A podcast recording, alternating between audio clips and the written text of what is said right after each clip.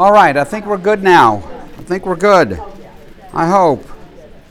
So, hope y'all are great today. Got the podcast going. Here's the big announcement. As you know, we are not meeting on the 4th of July. Surprise.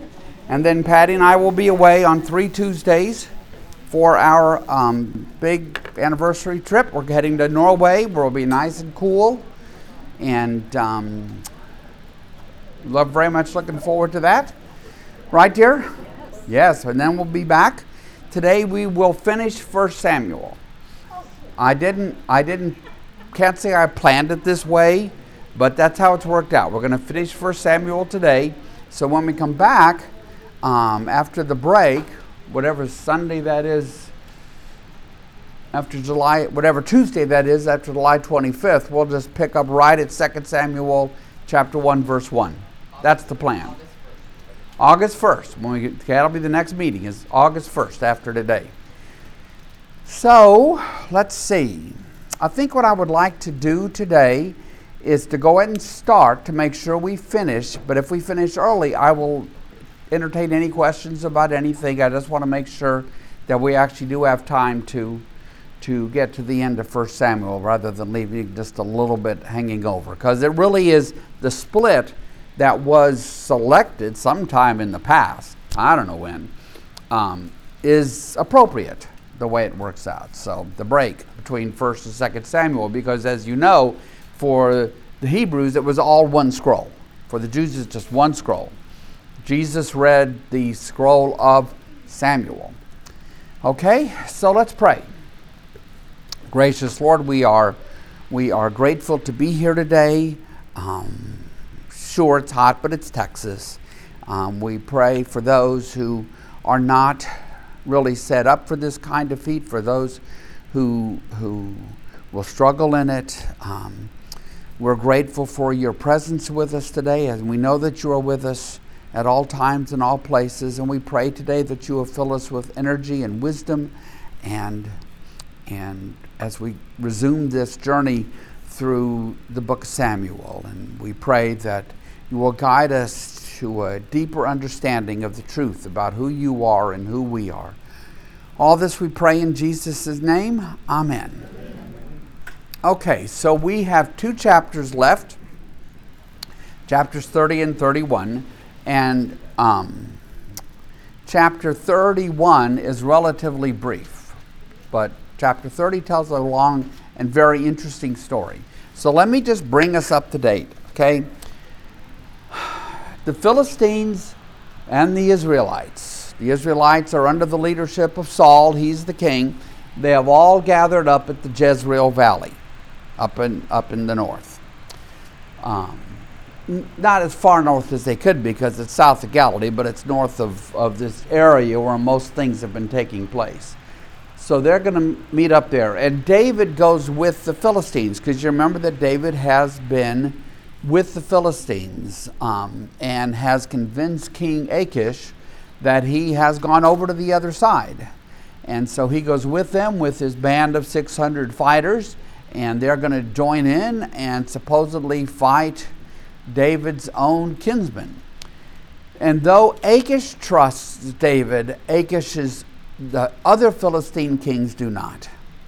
And so the long and short of it is that David is sent home. They tell David and his 600 followers, basically, not quite in these words, we don't trust you enough to have you fight alongside us. So go back to Ziklag. Remember, we aren't really sure where Ziklag is. You can just kind of pick a spot right down in here and go back to Ziklag. And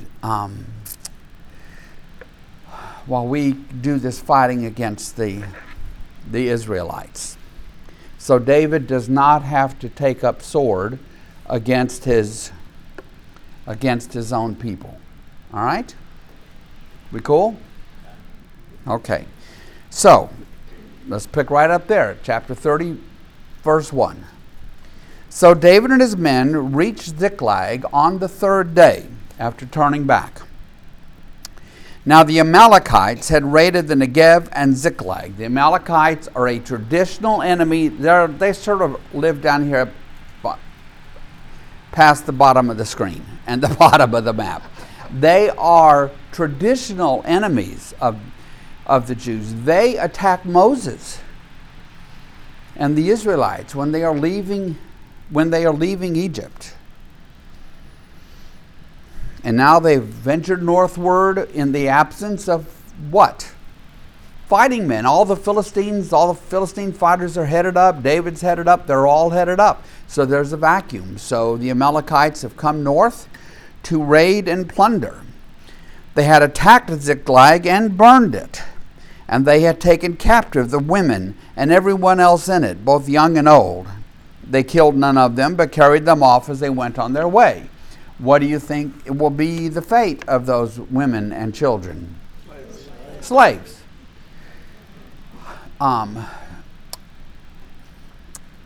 the world at this time, really all economies were slave economies. And a way to acquire slaves was in conquest during war. And we could talk about how it worked for the Israelites. God would tell them that you are not to take any plunder at all. There was a ban on any plunder, including people, because there would be no profit in war. And if there's no profit in war, there's no reason to conduct it. But here, for the Amalekites, they're taking back slaves that they can either keep or they can sell, right? So when David and his men reached Ziklag, they found it destroyed by fire, and their wives and sons and daughters taken captive. So David and his men wept aloud until they had no strength left to weep. You know, the writer of this book just brings out these poignant moments. So they've arrived back in Ziklag. They find the village empty, their homes burned, the women, the children, gone. David's two wives had been captured, Ahinoam of Jezreel and Abigail, the hero of chapter 25. Abigail, the widow of Nabal of Carmel, gone. Taken by these hated Amalekites. David was greatly distressed because the men were talking of stoning him. So what would make the men turn on David? They lost everything. They followed David north. They didn't even get to participate in the fight. It was a waste of time. And now they come back and they see what's happened because they were away. There was nobody there to defend the women and the children or protect the village. And it's, I get that, right? So there's like a budding mutiny against David because these men have done as he ordered them to do, and it's led to this terrible, terrible event. Each one was bitter in spirit because of his sons and his daughters. But David found strength in Yahweh his God. This is what, you know, when you go through David's story, he is a man who makes a lot of mistakes. And he does some things in the course of his life that you really just can't believe he does. We're not to them yet, but we'll get there.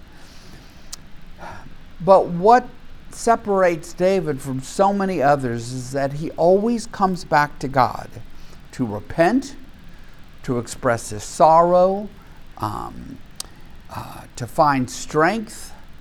David comes seeking after God, which I think is really, there's a deep truth there. The Christian life is not about getting everything right. It's not about constructing a set of rules and regulations and laws that you need to make sure you keep if you're going to really, get where you want to be and stuff. It is about turning to God and recognizing our dependence upon God.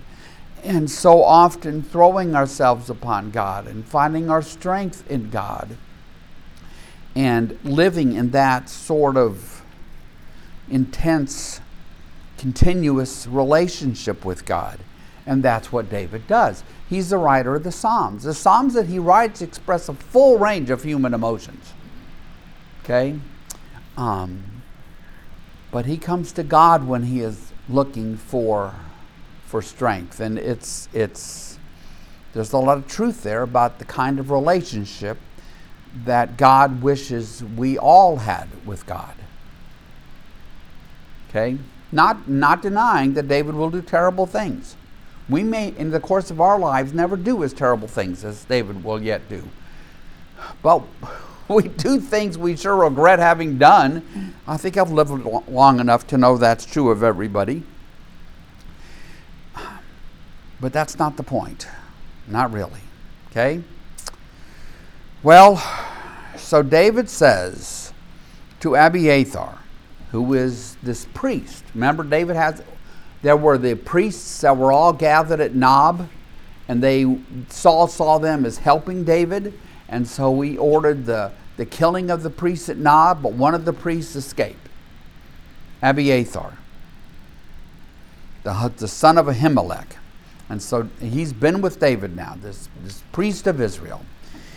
And David said to Abiathar, the priest, the son of Ahimelech, bring me the ephod. This is that stone garment that they would use to,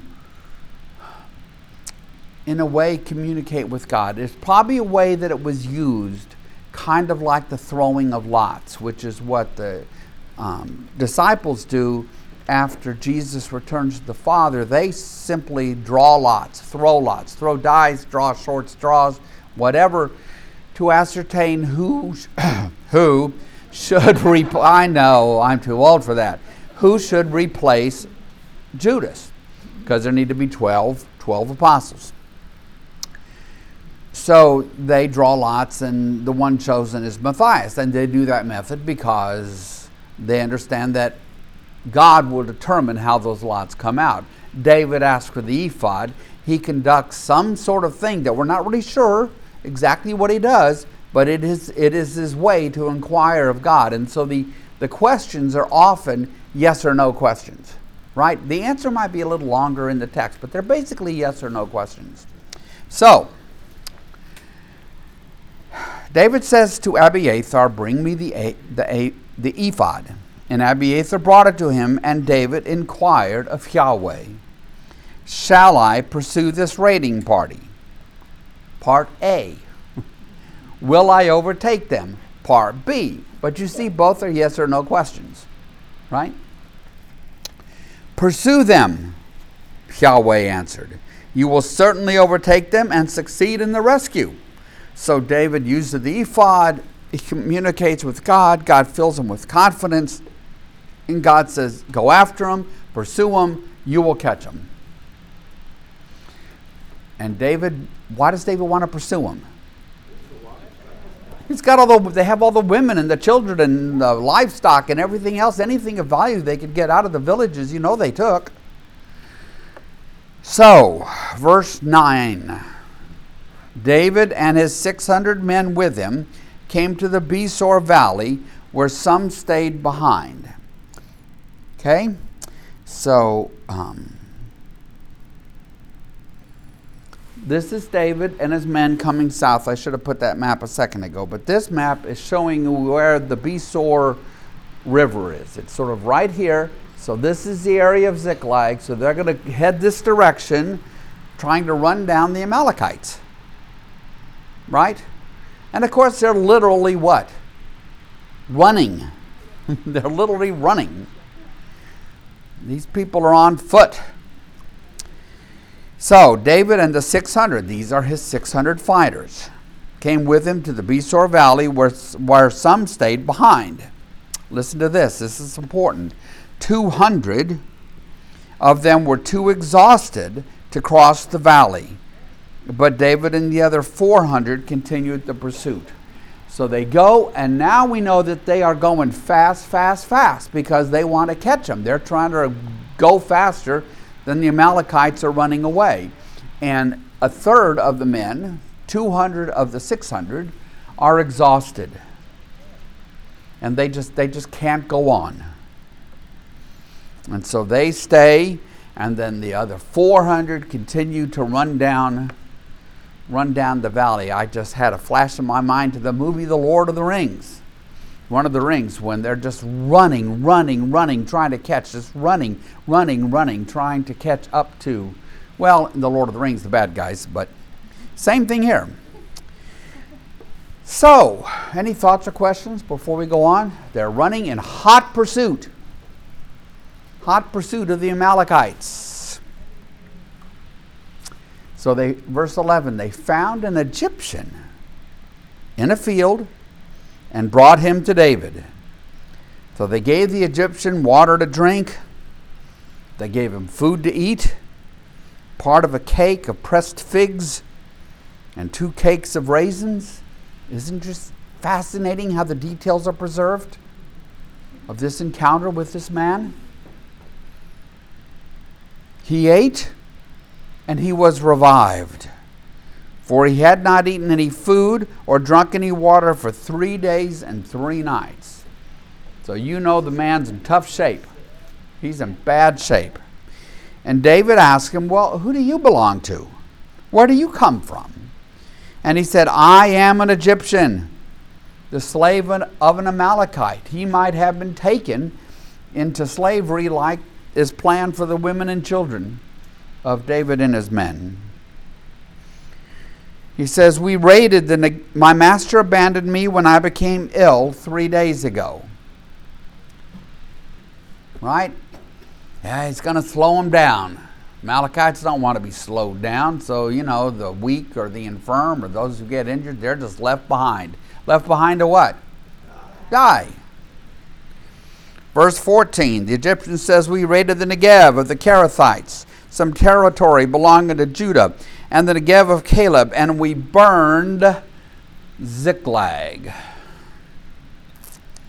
So David asked him, can you lead me down to this raiding party? Because he wants a guide, a scout, right? One who's going to lead them to where the Amalekites actually are, who obviously were also moving fast. It's been days now. They were moving fast, so fast they left at least this one Egyptian, maybe others behind. And the Egyptians answered, swear to me before God that you will not kill me or hand me over to my master, and I will take you down to them. So the Egyptian wants sanctuary. He wants to be protected, and he does not want to be turned over to the Amalekites. So David would, of course, say yes to that, right?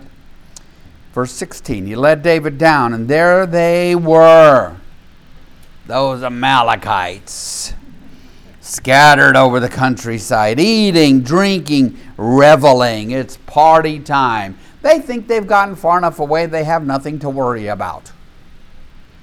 And they're just all down there having a big old time. I hate to imagine some of the things they might be doing. They've just got all these slaves and stuff. Eating, drinking, reveling, because of the great amount of plunder they had taken from the land of the Philistines and from Judah. They got all this food to eat. Most of it's not going to keep. So they eat it. They're going to have found wine and other things to drink, so they drink it. So, basically, David's going to fall on them. David and his men. David fought them from dusk until the evening of the next day. So that's 24 hours, right? Do I have that right? Yes. David fought them from dusk until the evening of the next day, and none of them got away except for 400 young men who rode off on camels and fled. So they had some camels, and they moved fast, and these 400 young guys of the Amalekites, they took off. David recovered everything the Amalekites had taken, including his 2 wives. Nothing was missing, young or old, boy or girl, plunder or anything else they had taken. David brought everything back. He took all the flocks and the herds, and his men drove them ahead of the other livestock, saying, This is David's plunder. So they recovered their wives, and they recovered their children, and they recovered livestock. In fact, they recovered more livestock than the Amalekites took, because remember, the Amalekites also raided other places, including some Philistine places. And so they're going back, and this extra livestock, the men say, well, this is David's plunder, being the commander. And so they're going to make their way back to Ziklag, and you can just imagine the scene when these men are reunited with their wives and their children. And you know, in my class yesterday, I talked some about how children were seen in the ancient world, and they were generally seen as sort of being non-persons.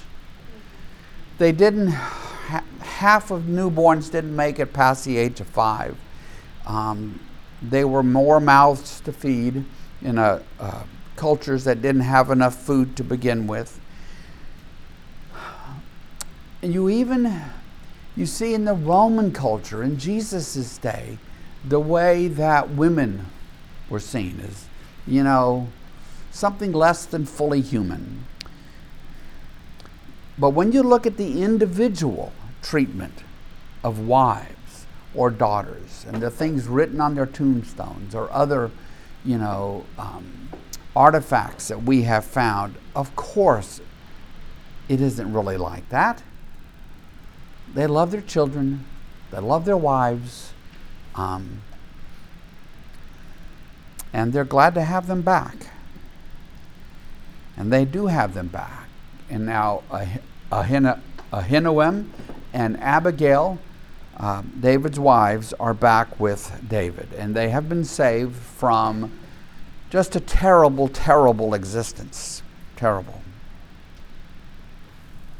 All right? Any thoughts, reflections, questions?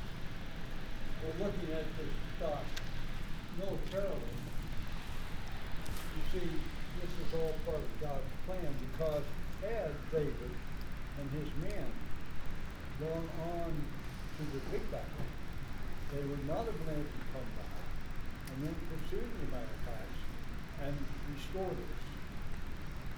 The Amalekites would have been long gone by the time David and his men finished fighting up in the north. So the fact that they came back is probably God's hand bringing them back, right? There are a lot of different ways to see these things. Well, David came back to the 200 men who had been too exhausted to follow him, and were left behind at the Besor Valley. They came out to meet David, and the other 400 men who are with David, and all of the women and children, that whole thing. As David and his men approached, he asked them how they were. These are the 200. But all the evil men and the troublemakers among David's followers, and you know, remember, David's followers are a tough group. They have been outcasts from Israelite society and on the run with David, hiding out now for a long time. And I imagine I'm sure there were some nastier dudes in there. And they say, because these men, these 200, did not go out with us, we will not share with them the plunder we recovered. However, each of the 200 may take his wife and children and go. So these folks say, okay, they're not going to be able to share in what we got from the Amalekites, because they just stayed back here, and we went, we did the fighting, and... So here's David's reply. No, my brothers, you must not do that with what Yahweh has given us.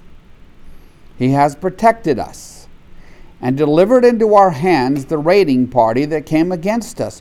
Who will listen to what you say? The share of the man who stayed with the supplies is to be the same as that of him who went down to the battle. All will share alike. David made this a statute, an ordinance for Israel from that day to this. And of course, militarily, It's as important to look after your supplies and all the rest of it and your rear as it is to be on the front line. A very small percentage of the U.S. Army is ever on the front line. Most of it's all in supporting the people on the front line. But David, in this, wants there to be a just outcome. And it will be that way in Israel from that time forward. So this is one of those stories. There's a fancier word for it, but it's an origin story. Because as time goes on, people would ask, well, how was it decided that those who guarded the supplies, they gave the same share as those who were doing the fighting? That story answers the question, right? It's a story of origins. Fancy word is etiology, E-T-I. Kind of like disease, you have an etiology of a disease is finding out where it began. Okay, so now they're coming back. When David reached Ziklag, he sent some of the plunder to the elders of Judah, who were his friends, saying, "Here is a gift for you from the plunder of Yahweh's enemies." Well, isn't that interesting? After all this time with the Philistines, I don't know if you take it on the surface, David still has connections with some of the elders in the tribe of Judah. Smart move. And he sends back some of the wealth, the plunder that he has taken, right? And David sent it to those who were in Bethel, Ramoth Negev, Jattir, Arer, Sifmoth, Eshtemoah, Rakhal, to those in the towns of the Jeremelites and the Kenites, to those in Horma, Bor-Ashan, Athech, and this one I can do certainly, Hebron. We have a high school named Hebron down the road. Okay? And to those in all the other places where he and his men had roamed. So this is what? When he sends this stuff to these places that they took from the Amalekites, what is it? Payback, peace offering, goodwill offering. Here, yes, I've been with you all this time, and I'm giving you all this stuff. Yes, I'm still one of your guys. I'm still a kinsman. I'm an Israelite. So here I'm sending you all of this, and it came from those Amalekites, right? So yeah, and so some of it, secondhand, came from the Philistines. So, okay. So you got to figure David is in better standing. All right? So, thus ends chapter 30. So, questions, comments, reflections? What the writer's doing is just tracing the stories of David and Saul and all these events with these and yeah. One thing we don't know, if David hadn't been sent back to the town that was burned, Ziklag, we don't know if he would have attacked his own people, do we? There's no way of knowing. Okay, so Don is raising this question. If David had not been sent back, would he have actually fought on the side of the Philistines against the Israelites? But you could see in God's providence, which is a way to talk about God's care and protection, he doesn't have to. And I would see the hand of God in the Philistine decision to send him back. You know, I hadn't made this connection before. Do you remember when David is going to go after Nabal? And he straps on his sword, he's really angry at being slighted, and Abigail stops him. And she stops him from doing the wrong thing, from letting his bloodlust run and killing Nabal and all of his men and the rest of it. In a way, the same thing happens here, right? I think God saves David in the sense of the Philistines rejecting him and sending him back. So David, it worked out for David on two levels. One, he did get the sanctuary he actually needed from Achish because Saul was relentless and would have probably found him. He gets that, and he doesn't have to fight the Israelites because he's rejected by the other king. So then he goes back. So yeah. See, there's a lot of levels to all these things. Yes? Can you very quickly give us a timeline? How long was David running from Saul and pursuing, and how long, it's recorded somewhere just not too far back, how long he was with the Philistines? That was 3 or 4 years. That was 1 year and 4 months. 1 year and 4 months. Right. So what we know, even though there aren't really enough time tags to really figure everything out, he is on the run for something that you would measure in years. Right? So he's gone from probably a pretty young guy to a not so young guy in this long period when he's running from Saul. If he spends 1 year and 4 months just with the Philistines, there was all the running around before that, right? Yeah. So it's not a short period of time. Yes, Pat? No? Anything else? Patty?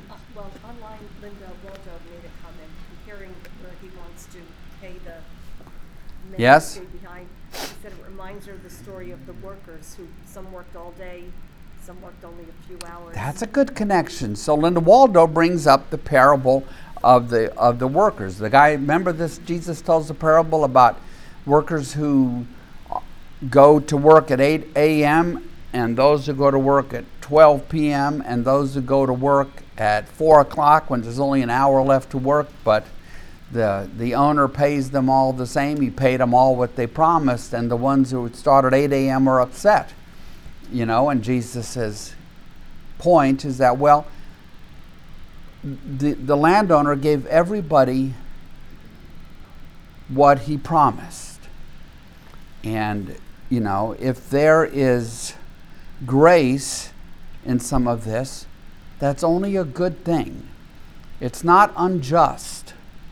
God, the landowner keeps his promises to the 8 a.m. people, the 12 p.m. people, and he just pours a lot of grace out on the 4 p.m. people who show up to work in the parable. So I've always taught that as a parable of grace.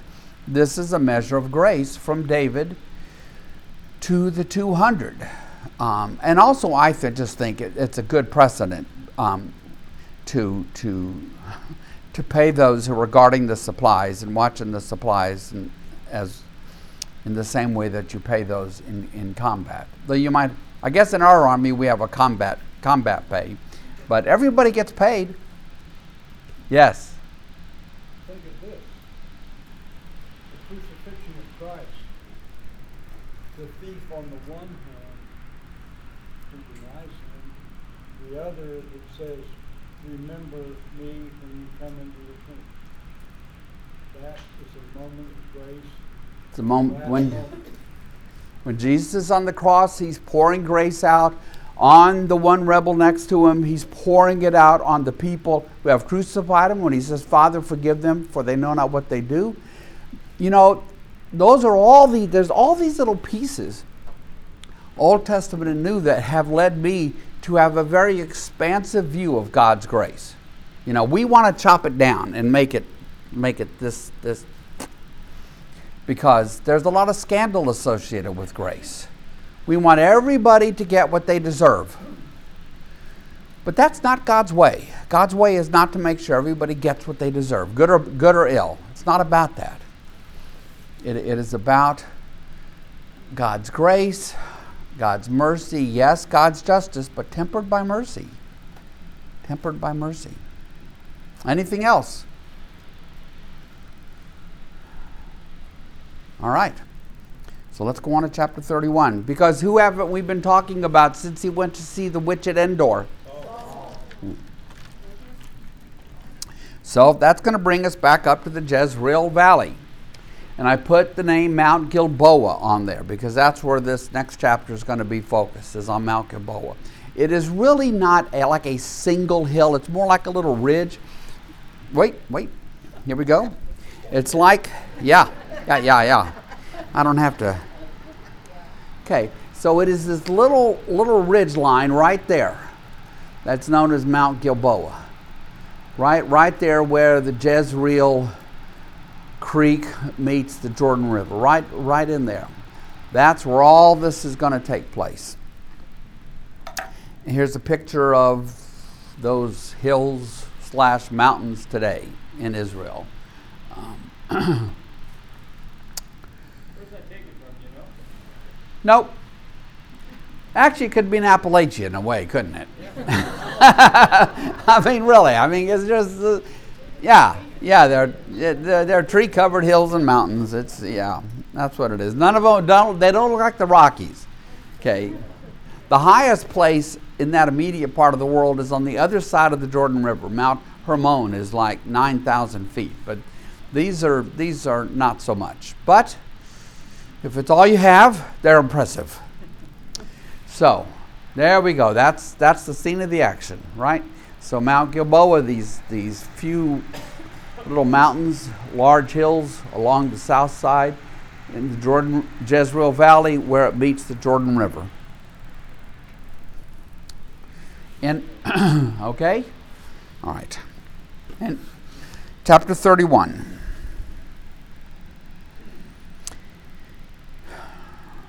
Now the Philistines fought against Israel. The Israelites fled before them, and many fell dead on Mount Gilboa. There's a lot in that, isn't there? There's no lead up. There's no nothing. There's one sentence in the English. The Philistines and the Israelites have met at Mount Gilboa, and the Israelites have gotten their butts kicked.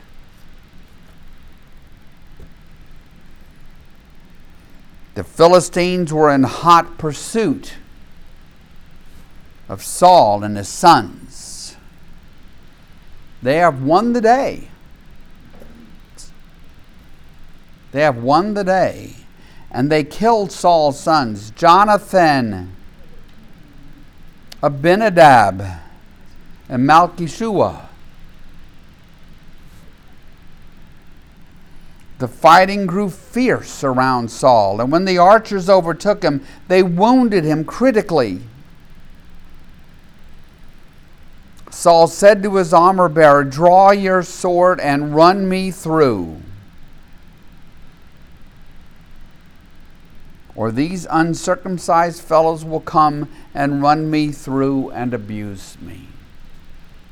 So Saul does not want to be captured live. He doesn't even want his body to be taken by the Philistines. The Philistines are the uncircumcised. Remember, for the Jews, if you take all the people that they know, there are two categories, Gentiles and Jews, Gentiles and Israelites. The uncircumcised and the circumcised. And he wants his armor bearer, which would be a person very close, like a valet, very close to Saul, to run his sword through him and to kill Saul so that Saul's body can be taken away by the Israelites and not left to the Philistines. Or even worse, for Saul to be captured by the Philistines. Did you have a question? No? No. Okay. All right. I thought I saw this.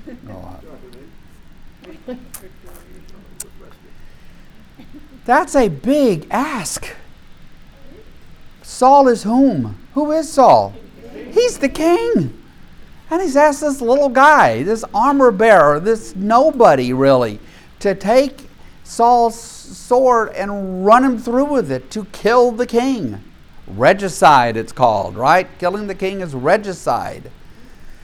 And even if the king asks you, plus they all really know what? What do they all know about Saul? He's kind of half mad. Yeah. He's kind of half mad. Yeah. They've seen these times when darkness has overtaken him. so. But the armor bearer was terrified and would not do it. So Saul took his own sword and fell on it. So Saul commits suicide. You know, and at this moment, I can't help but my mind going back to when Saul first came on the scene. And he was like the king from Central Casting, remember? He was like Gaston. He was tall and good-looking and handsome and strong. He was the epitome, everybody thought, of what a king should be. Because we tend to look at appearances. Undeniable. But God doesn't. God looks at the heart. And Saul was a bad choice. And see, here's the thing about Saul. Saul was a bad choice for something that God didn't even want to do. Did God want the Israelites to have a human king? No, God was to be their king. God tells Samuel, go tell him everything that's wrong with kings. 1 Samuel 8. Tell him everything that's wrong with kings. They will take. That's a verb you need to put away up here. That's what king, because it's coming up again. They take. Is there a Taylor Swift song?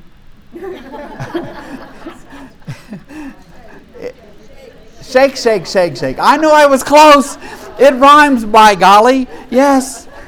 This is what happens inside my head when I'm teaching. It's, you should try living there with me.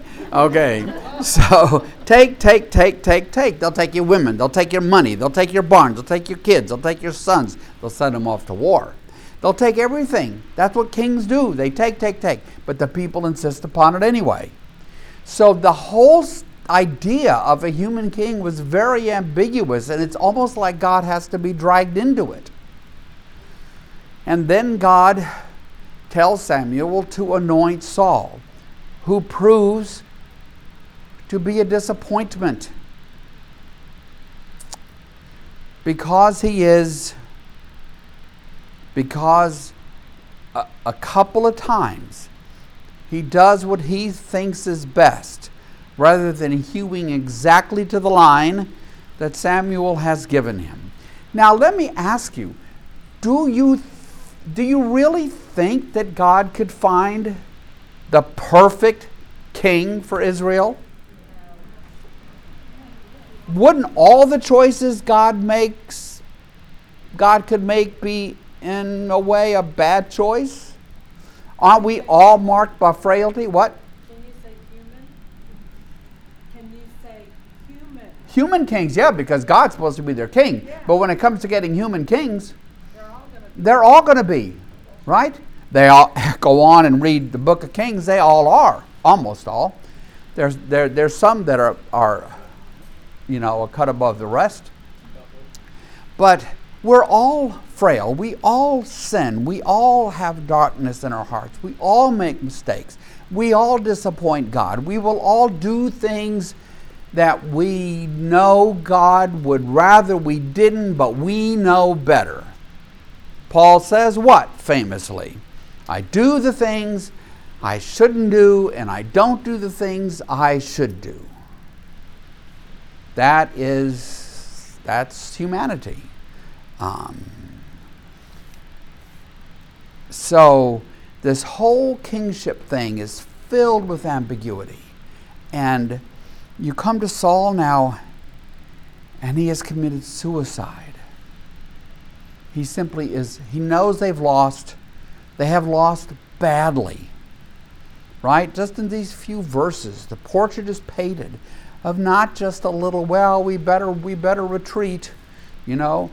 They have lost badly, and the Philistines are overrunning the Israelites, and they're running down Saul and his sons, and Jonathan is dead at the hands of the Philistines. And Saul does not want to fall into their hands alive or dead.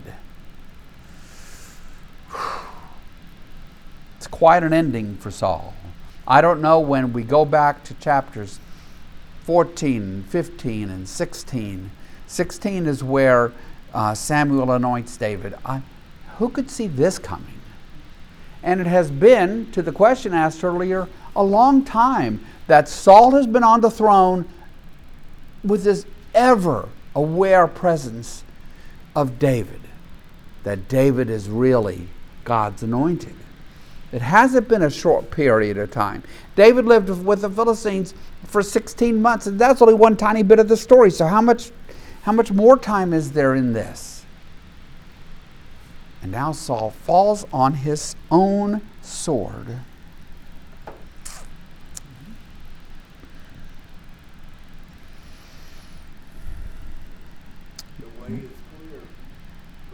The way is clear for David. The way is clear for David, right? When you come back, after Patty and I have been away, we're going to see that way is not quite as clear as we might think it is, right?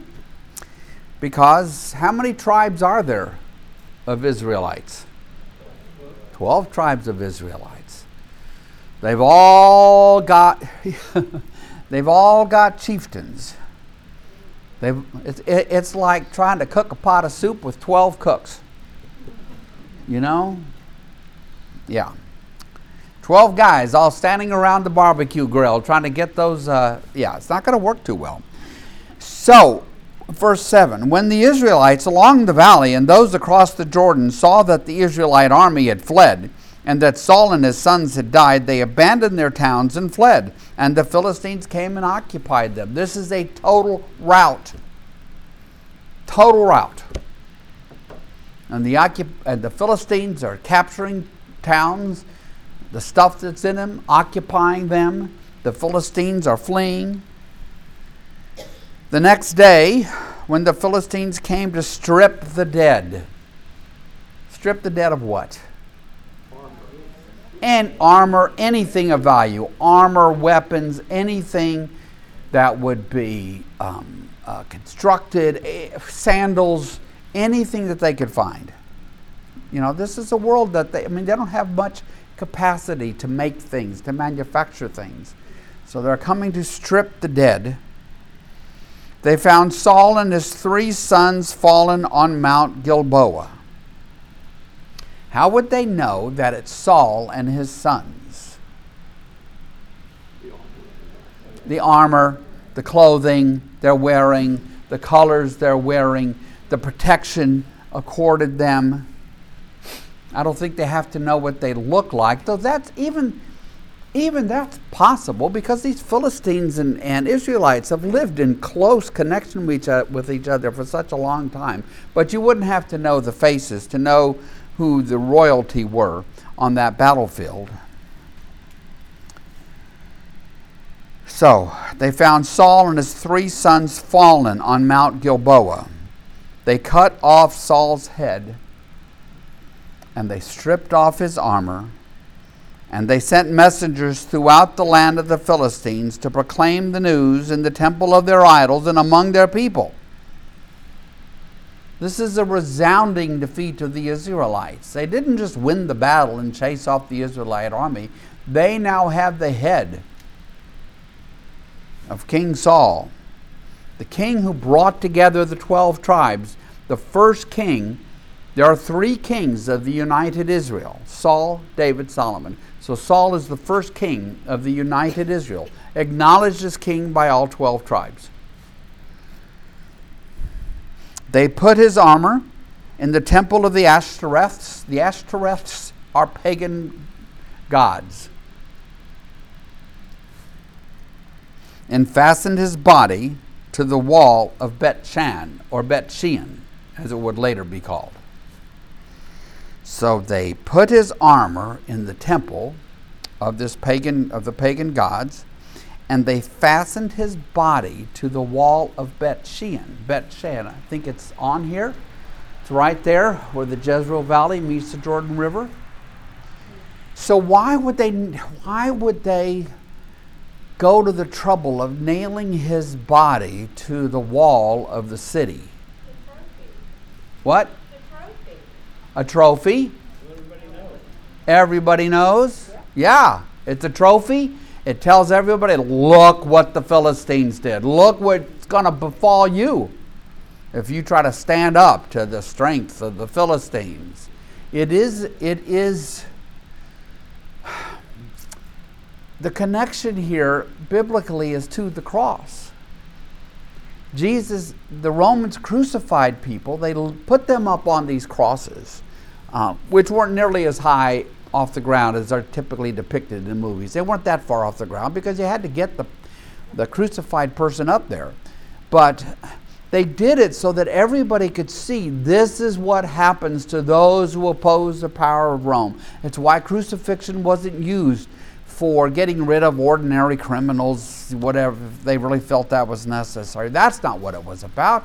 It was about crucifying in this humiliating fashion anyone perceived as standing up to the power of Rome. And Jesus, being the Messiah, riding into Jerusalem with every messianic symbol there is wrapped around himself, he makes a public proclamation on that Sunday, on Palm Sunday, that he is the Messiah.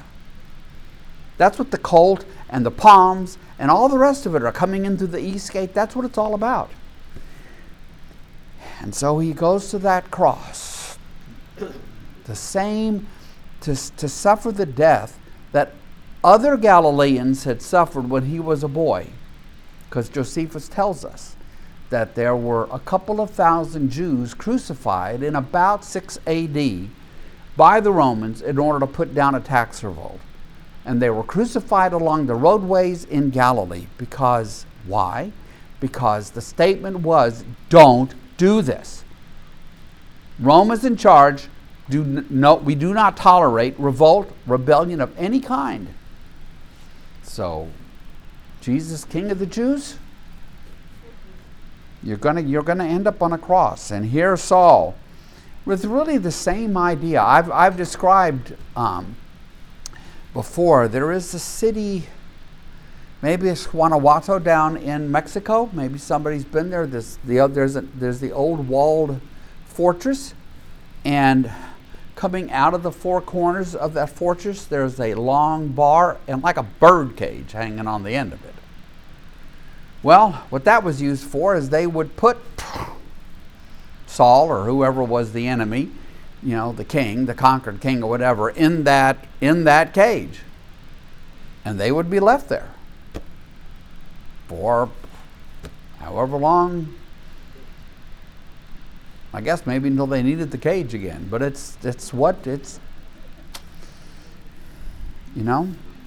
we're blessed to live in a world that has, for all that we could conjure up is wrong with our world, and there's much, we are blessed to live in a world that has 2,000 years of a Christian ethic behind us.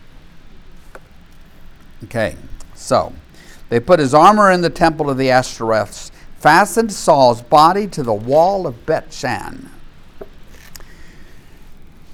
When the people of Jabesh-Gilead, little to the south, heard what the Philistines had done to Saul, all their valiant men marched through the night to Beth Shan. They took down the bodies of Saul and his sons from the wall of Beth Shan and went to Jabesh, where they burned them so that their bodies would not be desecrated again. So that during the night, they go to Beth Shan and they remove Saul's body from the wall, the bodies of his sons. They take them back and they quickly burn them so that there can be no more desecration. Then they took their bones and they buried them under a tamarisk tree at Jabesh. And they fasted 7 days. So that's a fast of mourning, of grieving. Now, this tamarisk tree is, I think, noted because I think it's only in the Old Testament, maybe in the Bible like 3 times, but it's a large flowering tree that provides a lot of shade in a land, I'm telling you, that not as much shade as you would like there. And Saul is now dead. And so the question is, what is going to happen now? Now, when we come back in a few weeks, 4 weeks, whatever, the question is going to be what happens next. What does David do? What do the tribal chieftains do? And I will, if you want to, just a little word about what's coming. It is still a while before David becomes the king of a united Israel. It is because David may have been anointed by Samuel, but that doesn't mean all of his fellow Israelites, right, are ready to embrace him as anything. How long did he live with the Philistines? 16 months. What did the Philistines just do? They routed the Israelite army, occupied Israelite towns, killed Saul, killed his son Jonathan and the other two sons. So just don't think that when you come back on August 1st, it's a nice, smooth little sailing for David to now get installed, kind of like the transition. Who would it be like? The transition from Elizabeth to Charles. Not going to be like that. Not going to be like that. So, all right, 1 Samuel. In the book, as they say. Give us a round of applause. Yay! So, you know, we've got a little bit of time. Any thoughts, questions, reflection? Well, I was going to say, in your Sunday class, didn't you put up the chart that showed the reign of Saul, David, etc.? And Solomon. David was 30 years. Probably more like 40. Okay, 40. Yeah. But then do we know when he was born? And that would answer, no, but the question, how old was he when he took over? No. Let's talk about what happens in this period. Before this period that we're in, Saul, David, Solomon, we do not have a lot of clues that we would like to have about the time frames involved. But now we're going to be getting them, not just in the Bible, which doesn't, but because of outside sources about things that are happening in Israel. Outside, we're going to meet, there are outside kings which show up in this story and the rest of Samuel and then the book First Kings. So we know that we are in the 11th century BC. And we know that David is going to reign a long time. The question reign is what? So we'll come back to that.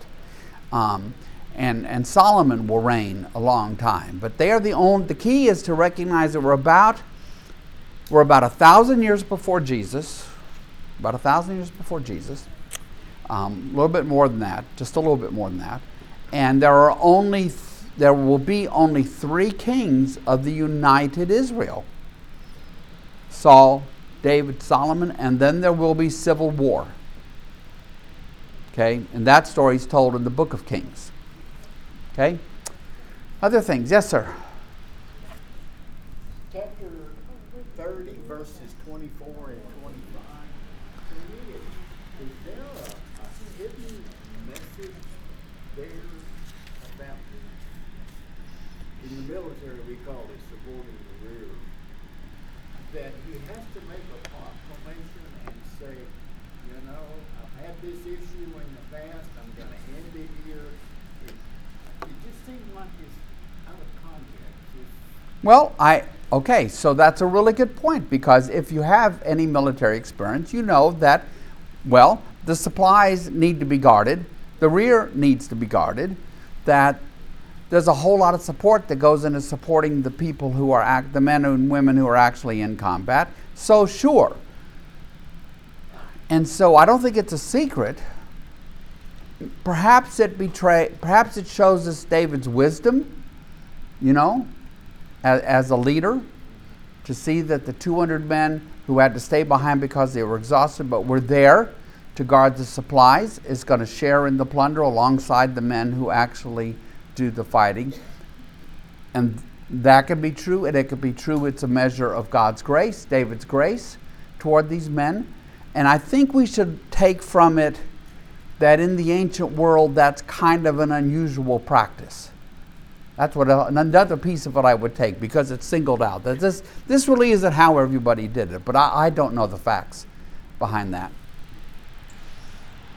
What else? Yes, sir.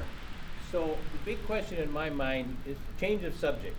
Did you know that Robert's church in Magnolia looked like the one that we go to church in now? I did not know that Robert's church in Magnolia looked like what we have now. I didn't. Did anybody know? I don't know that, but Robert did. But Robert did. Now let me tell you why the church looks like it does. It does it because there was a building. Remember, Robert didn't even get to name the church what he wanted, right? He wanted to name the church the Good Shepherd, but lay people at St. Andrew are kind of like cats. They're very accomplished, high-achieving cats. And so Robert knew that part of his job was trying to herd those cats. So actually, the story that I know is that the building committee at the time, led by John Hamilton, chose this style that we have, the red brick and all that stuff, because of SMU. Yeah. If you go down to SMU, you find the same style architecture also used at Robert's church in Magnolia. So knowing Robert as I do, I think Robert was quite happy with where that conversation progressed and didn't feel like he needed to bring in too much of his own stuff. But I don't know because I wasn't there. This happened all a long time ago. But it was, I have been told, it's Georgian style architecture, which is what you have down at SMU and now we have here. And it does look, St. Andrew looks like a church, right? Yeah. Not a warehouse. Right. It looks like a church, not a warehouse. I have a public service announcement for anyone who wasn't in church on Sunday. Okay, Charlotte has a public service announcement about Sunday afternoon. Yeah. Okay, so I'll make it because I have the mic. It's because everybody can hear me, including the online people. That Sunday afternoon at 2 o'clock, there's going to be a Stars and Stripes concert in the sanctuary this Sunday, 2 o'clock. So you might. It's gonna be excellent, right? And it's gonna be free. Okay, free. FREE, free. The price is gonna be zero at 2 o'clock. So Patty and I, we're gonna have church. I'm preaching this Sunday. I'm going to preach it. We're going to have class. Then we're going to go get lunch somewhere. We're going to come back for the 2 o'clock, concert in the sanctuary. It'll be a real anchor for the 4th of July because it's always great as well as cheap. Cheap is a special treat, but it's going to be excellent. Anything else? Yes, sir.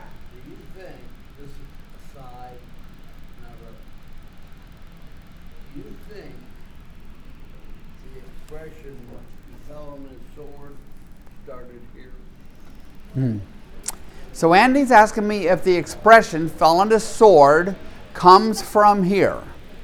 I don't know this for a fact, but I would not be surprised because I have used references in the past that illustrate the hundreds, nay, thousands of expressions that we have in English that come from two sources and two sources only, the Bible and Shakespeare. There's a little kind of, not really, I guess it's an op-ed in today's Wall Street Journal connecting Shakespeare's play, The Tempest, with the submersible that was lost. But it brought out several places where, like to call something a sea change. A sea change is a big change in circumstances where everything comes from Shakespeare's play, The Tempest. So between Shakespeare and the Bible, you would learn all kinds of English expressions. And whenever I look at lists like that of those, I'm always shocked. And it's why children used to be educated in English using Shakespeare and using the Bible. So maybe, Andy. Yes?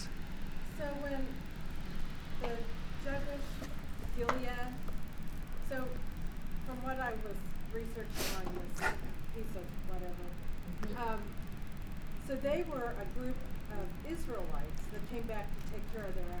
They were at Jabesh-Gilead. It was a group of Israelites.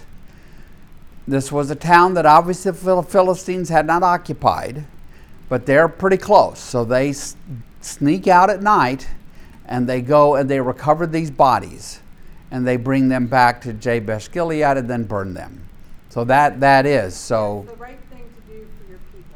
It was the right thing to do. It was, they didn't want Saul and his sons to be desecrated in this way. Just imagine that you had a loved one. I know you could say, well, it's just his body, but just think if it was a loved one of yours. Would you want that? No, of course not. I would not. So, yeah. So, but it is a band of Israelites from Jabesh-Gilead that go up to Beth Shan and retrieve these bodies. Gary? I just want to thank the class for signing those devotionals. They're all signed. They're all ready. They'll be picked up this Friday and distributed over the weekend. Yay! So thank you very much for your support. For those online, we are applauding that the Strength for Service Devotional Project has been completed, and they're going to be distributed over the weekend to the Plano Police Department and Fire Department. Yep. Okay. Well, anything else? Scott. Yes, sir. Unfortunately, I had to get up and leave from the speaking of falling on the sword. I don't know what the following statements were. However, my understanding again, militarily, that is a complete sign of humility and giving up. Well, the question was, did the expression we use, which we use in a lot of non-military settings, to fall on one's sword, did it come from, is this the origination of that saying in English? And that's why I was talking about, well, it might well be, because we have so many that come from the Bible and come from Shakespeare. So Saul does... He does get a give up. I mean, he doesn't want to be captured, and he doesn't want his body to be desecrated. And, of course, he fails in that, right? It is desecrated. So, anything else? Charlotte. The fact that all three of the sons were killed at the same time, were they all in battle? Don't they usually leave somebody behind? They were all in battle. The question was, is it surprising that Saul's sons were fighting alongside him? I don't think so. All three of them. He may have had other ones stashed away somewhere. Probably did have other ones, since they had multiple wives. Probably had other ones who were too young to be there that day. Jonathan has a son himself, whom you meet in the Book of Kings. This, and maybe 2 Samuel even, Mephibosheth. So we are not done with the story of Saul's family, Jonathan's family, the working out of this. We're not done with Saul's daughter, Michal. Remember her? We're not done with her. There's all of this stuff that we've been doing is going to bring us, right on through into 2 Samuel, and all the threads and all that stuff will be there. Remember, I told you to remember Abner, and I told you to remember all that stuff. It's going to become more and more prominent as we move through the book 2 Samuel. Okay? Yeah. So that's why it's one scroll. It's just one scroll. All right. Anything else? Well, let's pray, and we'll gather back here in Piro Hall on August 1st. So let's pray. Gracious Lord, we are grateful to have had the opportunity to be here. There are prayers that we carry on our hearts all the time. People who need healing and comfort, and we are strengthened knowing that your Spirit lifts those prayers up to you. We're going to be taking a long break here, but when we come, just bring us all back here with enthusiasm and healthy and strong, because we value this time together, time to study your word, time to enjoy one another, just time to be your people. All this we pray in Jesus' name. Amen. Amen. So adios, everybody.